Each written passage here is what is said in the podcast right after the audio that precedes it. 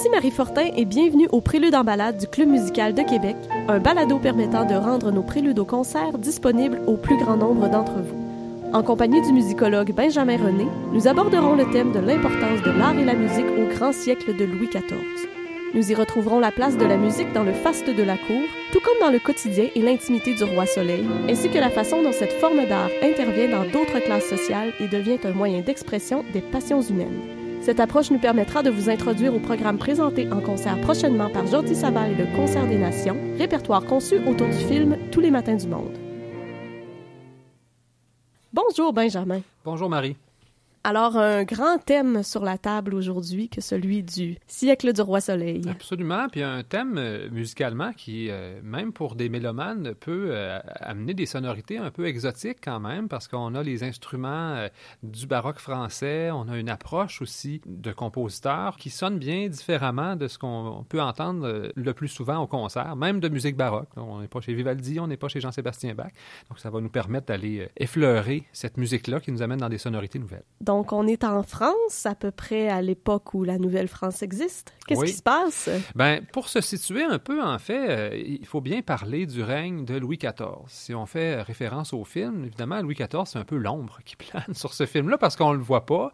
On sait qu'il existe, on sait euh, qu'il voudrait avoir certains musiciens, mais on, on, va commencer par essayer de situer le règne de Louis XIV, puis de le situer pour des artistes, pour des musiciens, c'est particulièrement important, étant donné que c'est un roi qui a accordé beaucoup d'importance à tout ça. Donc, si on place un peu les dates, ce qu'on appelle le grand siècle, le siècle de Louis XIV, évidemment, c'est le 17e siècle, donc les années 1600, même si en réalité, euh, après une longue régence, après un long moment où Louis XIV était euh, trop jeune pour être roi lui-même, euh, en 1661, il va devenir à 23 ans le roi de France. Il va l'être jusqu'en 1715. Donc, c'est à peu près ça, le règne de Louis, de Louis XIV. C'est vraiment ces dates-là. Quand on pense au grand siècle, c'est beaucoup ça, même si ça commence quand même un peu avant.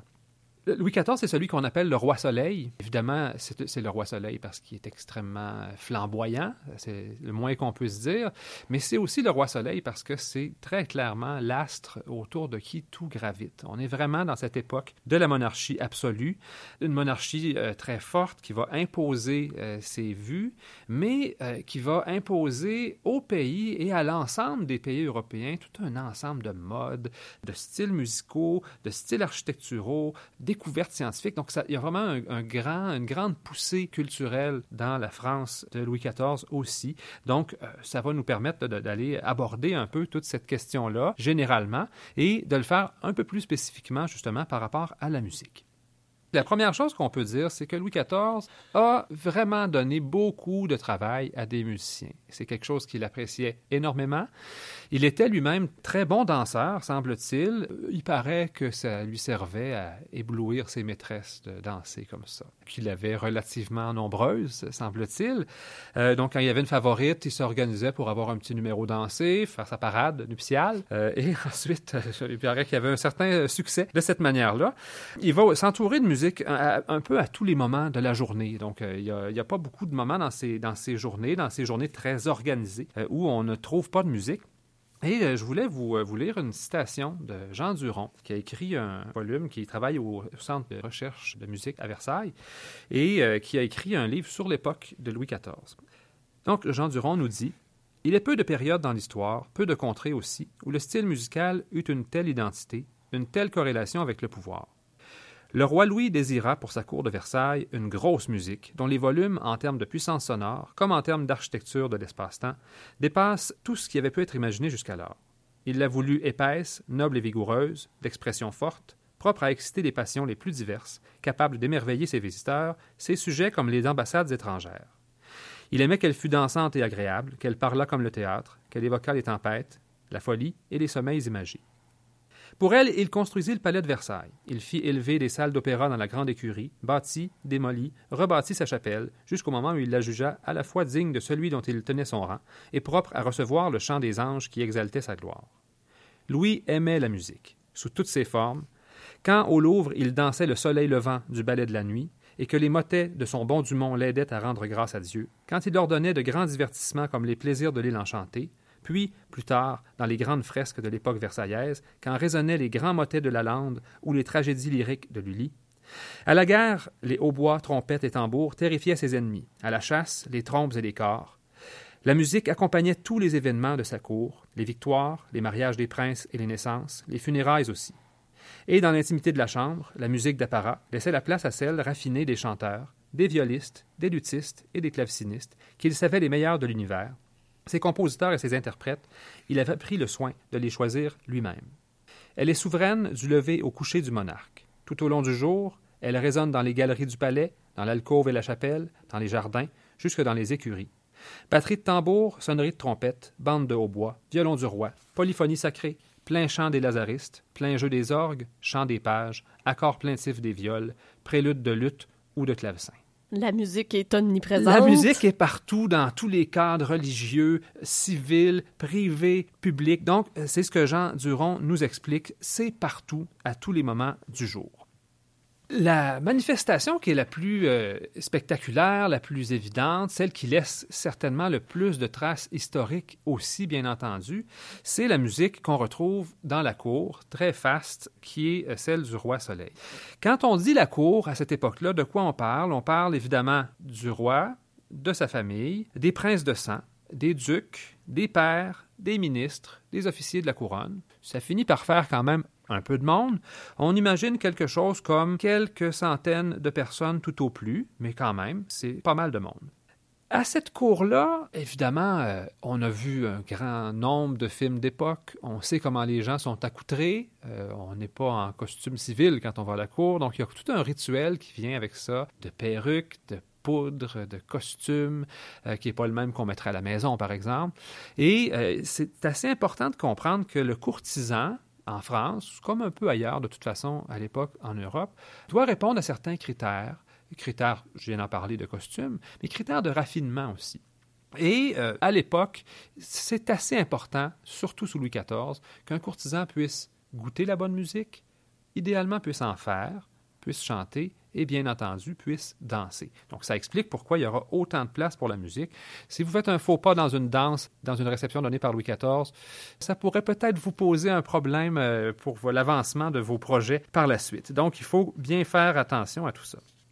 Euh, on sait aussi que dans les grandes réceptions, les euh, têtes couronnées, les hauts placés de l'aristocratie, incarnaient pour la durée des festivités certaines divinités et que, en fait, Louis XIV représentait toujours systématiquement Apollon. ce, serait, ce, serait, en partie l'origine de son épithète de roi soleil, justement à travers ces journées de réjouissance-là, à travers cette cour fastueuse-là, ben, il va falloir trouver des manifestations musicales à la hauteur. Et euh, parce que Louis XIV adore la danse et parce qu'il veut des grandes manifestations, ben, il va justement demander à de grands artistes de son époque de s'unir pour euh, monter des spectacles euh, à grand déploiement, dirait-on. On parle vraiment de grand déploiement quand on parle des comédies-ballets construites en collaboration, entre autres, entre Molière et Jean-Baptiste Lully, le musicien euh, officiel de la cour. Quand on pense aux opéras, ballets aussi, les grandes tragédies lyriques euh, que Lully va mettre de l'avant. Donc là, on a des chanteurs, des danseurs en quantité, c'est pas quelques danseurs, c'est une grosse troupe de danseurs, dont le roi lui-même dans certains numéros. Un orchestre qui, selon le faste recherché, peut aller de euh, quelques dizaines de musiciens à euh, autour d'une centaine. Donc, on n'a pas l'habitude de penser à l'époque de cette façon-là, mais quand on veut en mettre plein la vue, on s'organise pour faire tout ce qu'il faut pour ça. Ce sont des événements qui auraient quelle récurrence, par exemple, des événements d'une telle ampleur? Les représentations peuvent être assez fréquentes avec une ampleur différente. Donc, on peut reprendre une même comédie-ballet, par exemple, à quelques reprises. Si une, euh, une grande héritière d'une monarchie voisine est en visite, ben, on risque d'en mettre un peu plus. Euh, si c'est pour euh, une journée un peu plus ordinaire, on va prendre la même œuvre, mais on va peut-être avoir un peu moins de moyens. Mais c'est une espèce de feu roulant. Puis ce qui est surtout impressionnant, c'est quand on a ces grandes célébrations-là, ben, on ne parle pas d'une soirée, on parle de quatre, 5, six jours de fête Ah ah. où les banquets succèdent aux opéras, qui succèdent aux ballets, qui succèdent aux réjouissances dansées. Donc, c'est vraiment un feu roulant, le, le public mis à contribution euh, pendant plusieurs jours là, dans des divertissements qui sont particulièrement spectaculaires. Ça devient très exigeant également pour les musiciens, les compositeurs. Ah, évidemment. euh, qui faut- détiennent les postes oui, en oui, question. certainement. Il y a beaucoup de travail à faire dans ces, dans ces périodes-là.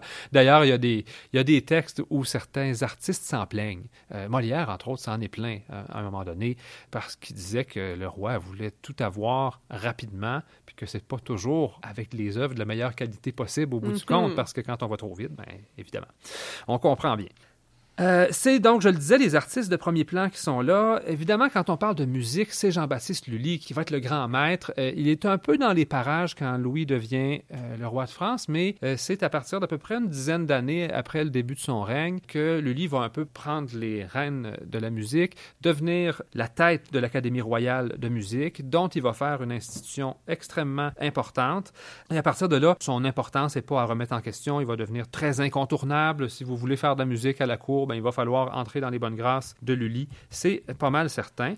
Donc, bien entendu, il va laisser plusieurs œuvres, mais c'est aussi quelqu'un qui va être assez exigeant comme chef d'orchestre. On n'a pas souvent euh, conscience de ça, mais euh, Lully va euh, obliger ses cordistes, par exemple, à se concerter pour les coups d'archet. ça, ça semble ridicule aujourd'hui, mais c'était pas clair jusqu'à ce moment-là qu'il fallait que tous les cordistes aient les mêmes coups d'archet. Euh, il va créer une espèce d'effet aussi dans l'orchestre, de cohésion, qui était assez inhabituel. Donc, quand même, c'était un peu la naissance de l'orchestre même avec Lully.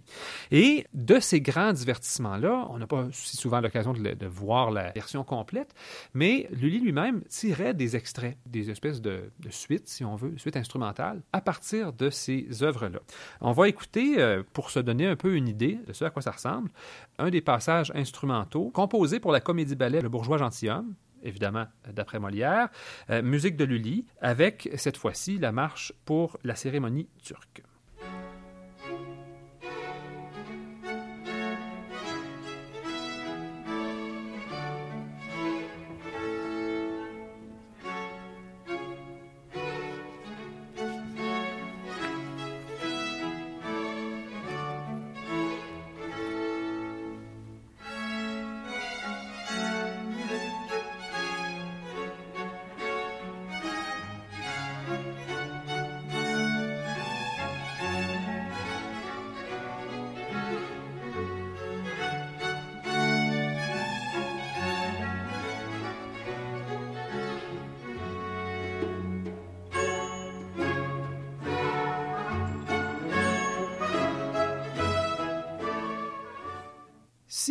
Resserre un peu le cercle du pouvoir, euh, on va sortir de ces manifestations qui sont des manifestations d'apparat, parce que évidemment, il faut remplir une salle euh, de représentation d'opéra, on est dans des choses à grand déploiement, il va y avoir beaucoup de monde qui vont être présents. Euh, si on se retrouve dans, disons, encore un certain, une certaine pompe, mais dans un cercle un peu plus restreint, on va se retrouver, par exemple, dans les soupers du roi. Donc, le, le moment où le roi, donc vous pouvez être invité à l'opéra, si on vous garde à souper, êtes un peu plus proche quand même. Donc, on comprend que le, le cercle se euh, resserre un peu. Et on comprend aussi que cet environnement-là, des, des réceptions, autrement dit, ben, lui aussi va être accompagné de musique. De toutes sortes, ça peut être, il pourrait y avoir des numéros de chant, il pourrait y avoir de la musique pour petit orchestre, euh, musique de chambre, il pourrait y avoir aussi de la musique de viol, du clavecin. On aura euh, toutes sortes de possibilités de ce côté-là. On va en écouter quelques exemples. Le premier, en fait, nous donne aussi en même temps euh, un petit aperçu de ce que pouvait être la musique improvisée par des musiciens à cette époque-là aussi. On va entendre des fantaisies sur un air à la mode, l'air Une jeune fillette de Stache du Corroy. Et c'était, semble-t-il, pour les joueurs de viol, entre autres, ou pour les joueurs de lutte, ou pour les clavecinistes, vraiment une pratique extrêmement courante d'improviser sur une chanson populaire pour plaire un peu à tout le monde et en même temps pour montrer un peu leur capacité de faire quelques prouesses.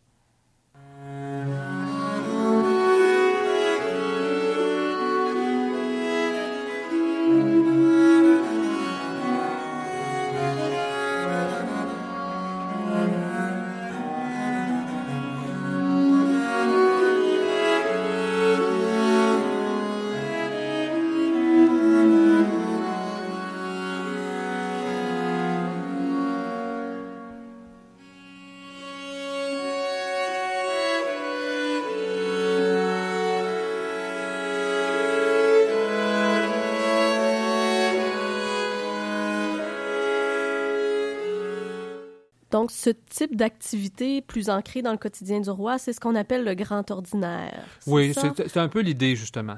Euh, on, va retrouver un peu la même idée quand on retrouve, surtout en France, quand on retrouve des titres comme symphonie, sonate, ça n'a pas le sens qu'on va leur donner dans les siècles qui vont suivre. C'est pas un genre qui est aussi fixé qu'on pourrait le croire aujourd'hui, mais c'est à peu près toujours ce contexte-là, un peu proche de la musique de chambre, de la musique pour petit orchestre, d'une musique instrumentale qui va servir à accompagner euh, certaines célébrations, certains divertissements. On va retrouver Marin Marais, qui est un des personnages importants du film Tous les matins du monde. Qui détenait le poste, hein, je pense officiellement, oui, effectivement, ça a été un protégé, ça a été un protégé de Lully euh, d'abord, puis il a, su vraiment faire sa place là, au sein de la musique de la cour.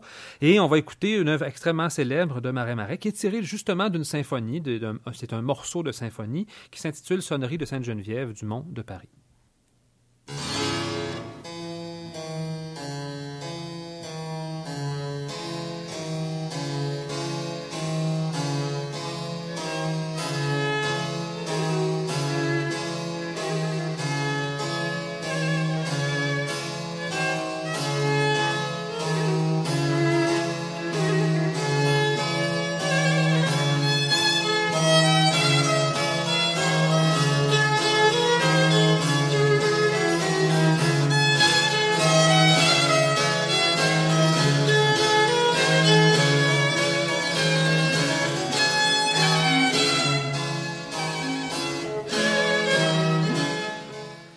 Une sonnerie. On entend les trois mêmes cloches résonner euh, encore et encore. C'est vraiment l'idée qui est derrière. Avec euh, Marais Marais, on est, dans une génération euh, ou deux après Eustache du Corroy. On va écouter un autre exemple, encore une fois du même cadre, mais avec un autre compositeur d'une génération encore plus tardive, qui est Jean-Marie Leclerc. Autre sonate avec un violon ou flûte allemande, une viole et clavecin, donc tiré de son second livre de sonate de Jean-Marie Leclerc.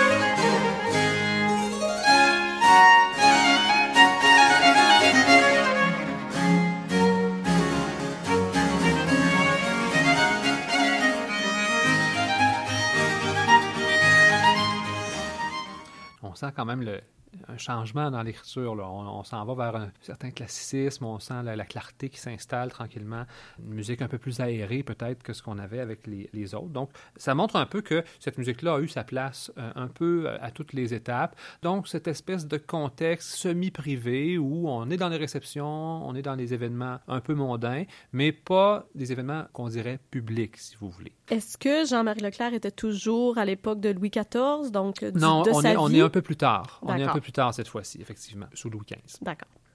On resserre encore un peu le cercle sans euh, pour autant laisser tomber la musique parce que dans l'intimité du roi même, bon, on connaît un peu l'ensemble des rituels, toute la vie de Louis XIV était mise en scène. On est dans un grand théâtre, vous avez le petit lever du roi, vous avez le grand lever du roi, donc des gens qui ont accès à l'un, d'autres qui ont accès à l'autre. Donc vous pouvez être là quand on met un coussin sous sa tête, vous pouvez être là quand on se lève pour aller changer de pyjama. Donc on a vraiment toutes sortes d'étapes et tout ça est ritualisé et dans beaucoup de cas, beaucoup des étapes de ces journées-là du roi sont accompagnées de musique.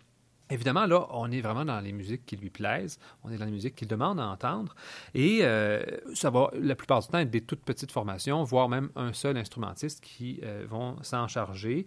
On pourrait avoir un duo de viol, une seule viole, on pourrait avoir du clavecin, on pourrait avoir du luth. Euh, donc, ça peut être pour le roi tout seul, ça peut être pour le roi et quelques invités. On parlait beaucoup de la chambre, des chambres du roi à ce moment-là aussi, qui sont des salles, on est vraiment, c'est pas une salle de réception. Là. On est vraiment dans une salle, ben, c'est une petite salle de réception si on veut, mais à, l'échelle d'un château comme Versailles, évidemment, c'est une toute petite salle. Vous avez de la place pour quelques dizaines de personnes tout au plus, quelques musiciens. On va jouer aux cartes, on va danser, on va se réunir pour prendre un petit on imagine, au son d'un peu de musique, mais ça reste assez, ça reste assez privé. Et même dans ces moments un peu plus solitaires, euh, le roi demandait à avoir une musique pour l'accompagner un peu. Ben, le solitaire, euh, solitaire au sens de privé. Là. C'est peut-être pas totalement. Ça, il y a peut-être certaines activités qui voulaient accompagner de musique aussi. Mais euh, il semblerait que François Couperin, le grand compositeur, le claveciniste réputé, ait été vraiment un privilégié pour ça et que c'est souvent à lui que le roi demandait. On rapporte que le roi euh, conviait François Couperin à ses petits concerts de chambre presque tous les dimanches de l'année. Donc la journée un peu euh, de pause dans cette semaine-là, c'est le clavecin qu'il demandait. Le clavecin, on, comprend en fait en regardant un peu les partitions, les manuscrits, que euh, c'est une musique qui est écrite pour le clavecin, mais qui va souvent être jouée avec quelques instruments. Donc, il va y avoir une basse qui va doubler, il va y avoir un, un, dessus, un instrument aigu qui va doubler la mélodie aussi. C'est écrit pour le clavecin, ça peut être joué à plus d'instruments. Les deux possibilités existent. Euh, c'est une musique qui va souvent être plus recueillie, un peu plus calme. On va écouter euh, un exemple, donc la musique de François Couperin, tirée des Goûts réunis, une pièce qui s'intitule Lentement et douloureusement.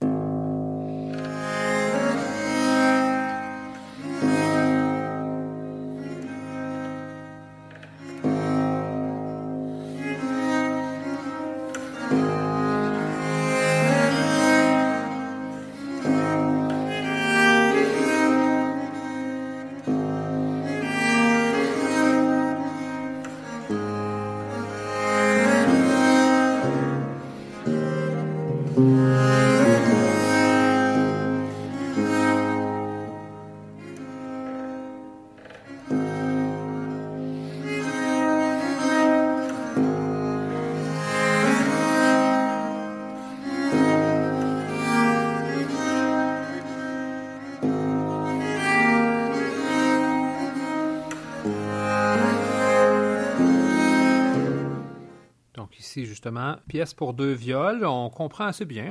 Comme le roi ou nous aussi, on pourrait sans doute recueillir et méditer un peu euh, sur cette musique-là. Ça pourrait très bien fonctionner, sans aucun doute. Le compositeur qui va devenir un peu euh, l'espèce d'emblème de la viole sous Louis XIV, évidemment, c'est Marais Marais. Et on va écouter un exemple d'une pièce de viol pour sans doute un cadre assez semblable, le prélude tiré de son troisième livre de pièces de viol.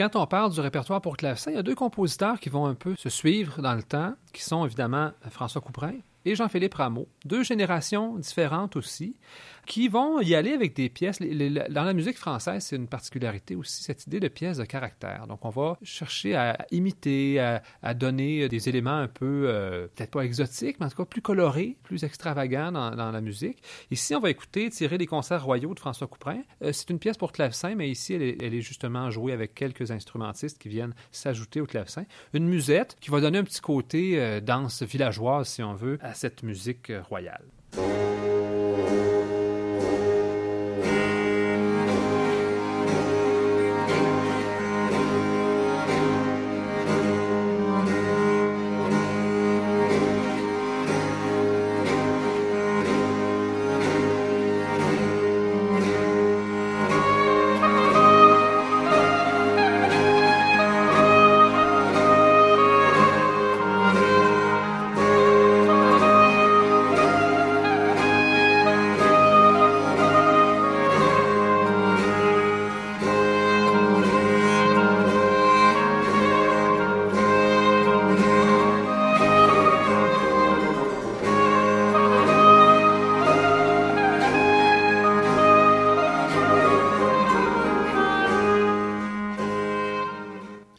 Successeur, Jean-Philippe Rameau, qui est réputé pour être peut-être un peu plus audacieux dans son ornementation, dans euh, ses choix de titres, dans son harmonie. Ici, un tambourin tiré des pièces de clavecin en concert.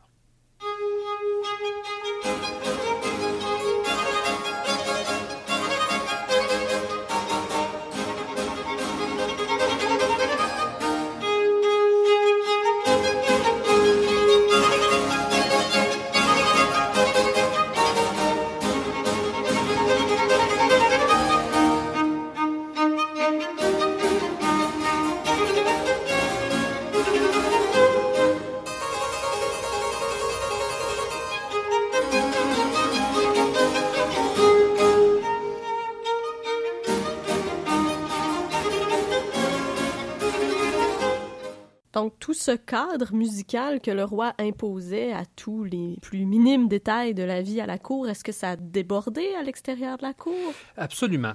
Et ça, c'est assez intéressant aussi. Bon, évidemment, quand la cour fait une chose, ça va être de bon ton d'imiter cette cour-là. Il y a un effet d'émulation, de toute évidence. Si vous êtes un duc, si vous êtes un père, si vous êtes un prince relativement haut placé, ben, il faut quand même être capable de faire bonne figure, d'avoir là aussi des divertissements musicaux. Euh, donc, il va y avoir toutes sortes de cadres, toutes sortes de demeures où on va tenir salon. Donc, euh, il y a des salons célèbres de l'époque, celui de Madame de Rambouillet, par exemple, donc, où, qui sont déjà dans la chronique journalistique, si on peut parler ici, où on va, euh, on va expliquer qui s'est présenté à la réception du samedi ou à la réception du mardi, quel musicien était là, qu'est-ce qu'on a joué. Donc, on a quand même des traces, ça fait partie d'une vie mondaine importante. C'est une façon de montrer qu'on fait partie du club, si on veut, et de montrer qu'on a certains moyens. Donc, si, euh, si vous êtes un aristocrate, que vous avez une certaine fortune, que vous arrivez à entretenir un certain nombre de musiciens, ben, c'est quand même faire la démonstration que vous êtes quelqu'un d'incontournable dans cette société-là. Le personnage central du film Tous les matins du monde, c'est Monsieur de Sainte-Colombe, et lui-même avait des titres de noblesse. On nous le montre dans le film à un, moment où il est un peu reclus et tout ça, mais il semblerait qu'il ait quand même lui-même donné des réceptions où euh, il jouait de la musique, où il se jouait de la musique et où lui-même jouait de la musique, de la musique de viol, bien entendu, puisque c'est son instrument, l'instrument pour lequel il a, beaucoup fait, euh, pour la technique, pour la, la fabrication de l'instrument lui-même. On va écouter un exemple, justement, de ces concerts à deux viols égales, une pièce qui s'intitule Le Retour, et pour laquelle on peut croire que c'est une pièce qui a sans doute été composée pour ce type de cadre-là, pour recevoir un certain nombre d'amis et pour donner une petite prestation musicale.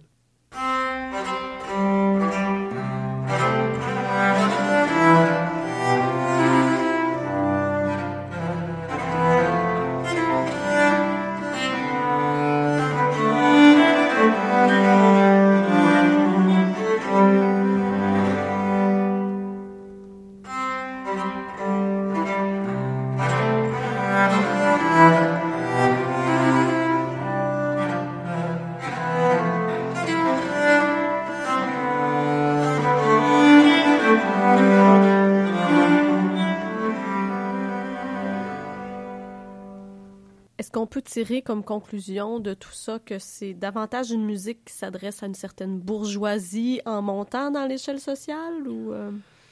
Bien, évidemment, c'est une musique qui s'adresse à des gens qui ont une certaine éducation, qui ont un certain raffinement, mais c'est vrai de toutes les époques, d'une certaine façon. Quand on écoute la musique classique, on n'écoute pas les chansons à boire qu'on chante dans les tavernes, on n'écoute pas les chansons que les ouvriers euh, entonnent pour se donner du courage, on écoute des chansons qui sont présentées dans un cadre relativement élitiste. C'est tout à fait le cas ici, de toute évidence, mais ça nous amène dans ce cadre un peu plus privé, qui est celui justement où va pouvoir s'exprimer des émotions un peu plus personnelles, où, le, où on va pouvoir partager quelque chose avec l'auditoire. Donc, c'est une question qui est assez centrale aussi dans ce qu'on appelle la musique baroque, ou en tout cas la musique de cette époque-là. Les Français n'auraient pas voulu qu'on dise baroque parce que pour eux, c'est un défaut.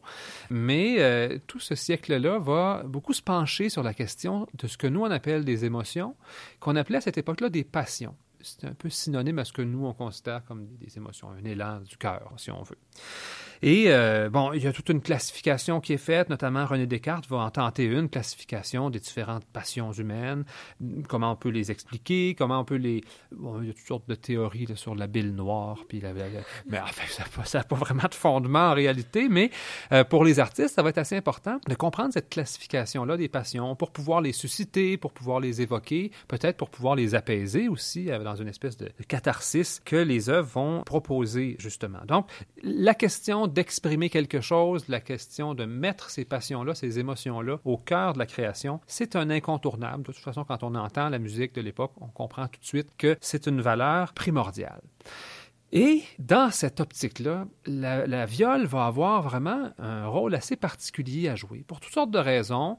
Quand on pense à la viole, à la base de viol, celle qu'on voit beaucoup dans le film, qui est un type de viol de gamme, parce qu'on la tient entre les jambes, évidemment, C'est un instrument qui a toujours été réputé pour avoir une capacité à se coller à la voix humaine, à l'expression de la voix humaine, qu'à l'époque, on, n'attribuait à aucun autre instrument. Donc, si on veut peut-être spécifier un peu ce que cet instrument-là a de particulier, bon, pour l'époque, évidemment, il y a des cordes, des cordes bien différentes de ce qu'on a aujourd'hui. C'est un instrument, celui de M. de Sainte-Colombe, qui avait sept cordes, dont le chevalet est beaucoup moins courbé que les instruments d'aujourd'hui, ce qui fait qu'on pouvait jouer plusieurs cordes à la fois. C'était assez simple de faire des accords à trois trois sons, par exemple, simultanés sur une viole de gamme. Le fait qu'il y ait des frettes aussi sur le manche, donc des endroits où on pouvait appuyer les mains, fait en sorte que l'ensemble des sons vont avoir un peu le son d'une corde à vide sur un instrument comme le violon, euh, ce qui lui donne une espèce de richesse sonore différente, une, complexité harmonique qui est un peu euh, différente. Donc, euh, avec tout ça, ça lui donne des caractéristiques sonores qui sont un peu différentes, puis on, on avait tendance à dire que c'est l'instrument qui était le plus proche de la voix humaine. Je cite ici euh, un extrait d'une petite explication à ce sujet-là, qui a été écrit par Jordi Saval lui-même, donc ça devrait nous mettre en appétit pour ce qui s'en vient.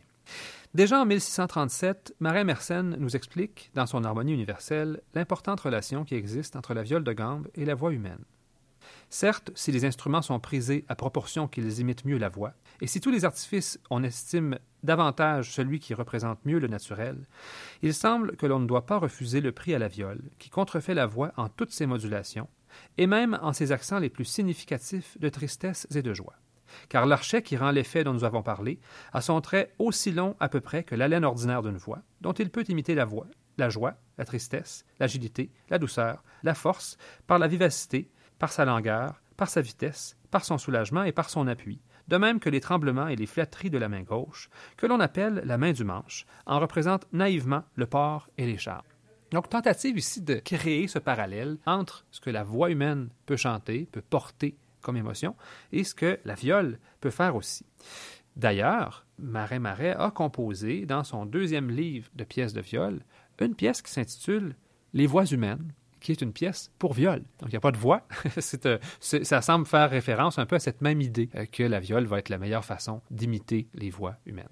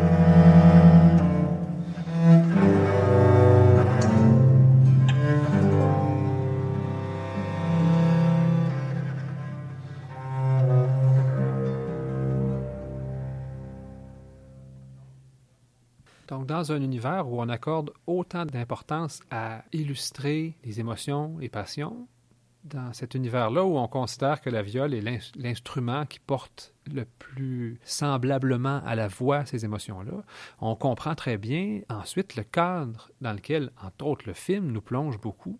Cette idée d'un monsieur de Sainte-Colombe qui est un peu enfermé dans son monde, qui vit dans des représentations de son passé, qui creuse sans arrêt ces mêmes sillons-là. Il y a une pièce qu'on entend tout au long du film, qui est Le tombeau, les regrets, qui est une sorte de mémorial à sa femme décédée et qui est un peu le, le cœur de cette idée-là qu'on veut entendre parce que lui, il garde ça de, façon très privée. Mais c'est toute cette idée de la viole comme instrument idéal pour exprimer les émotions qui devient le cœur d'une œuvre comme celle-là.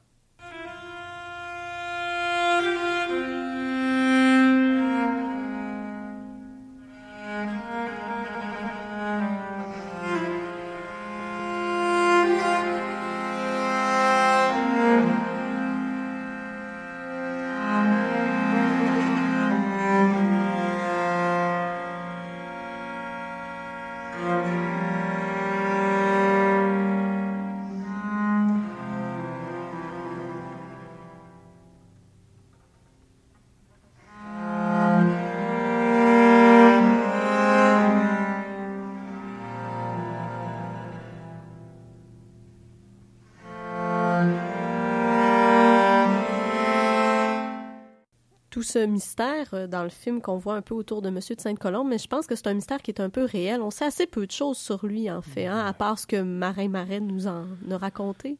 Oui, absolument. C'est extrêmement mince, les informations qu'on a. Même, bon, on sait qu'il y a eu un fils, que ce fils-là composé, euh, bon, dans quel cadre exactement. Donc, c'était probablement un peu comme le film nous le montre, un personnage un peu reclus, puis qui a refusé justement cette cette présence-là dans les arcanes du pouvoir, ce qui expliquerait pourquoi, justement, il a, laissé aussi peu de traces. Mais par contre, on comprend qu'il aurait jusqu'à un certain point révolutionné cet instrument-là. Ça semble assez clair. Donc, la, euh, septième corde, la manière de jouer de l'instrument, la manière d'accorder l'instrument. Donc, ça, c'est assez clair qu'il y a eu vraiment un rôle majeur à jouer, ne serait-ce que dans l'ensemble de reconnaissance qu'on lui a fait de la part d'autres compositeurs. Effectivement, comme Marais Marais, ça devient assez évident.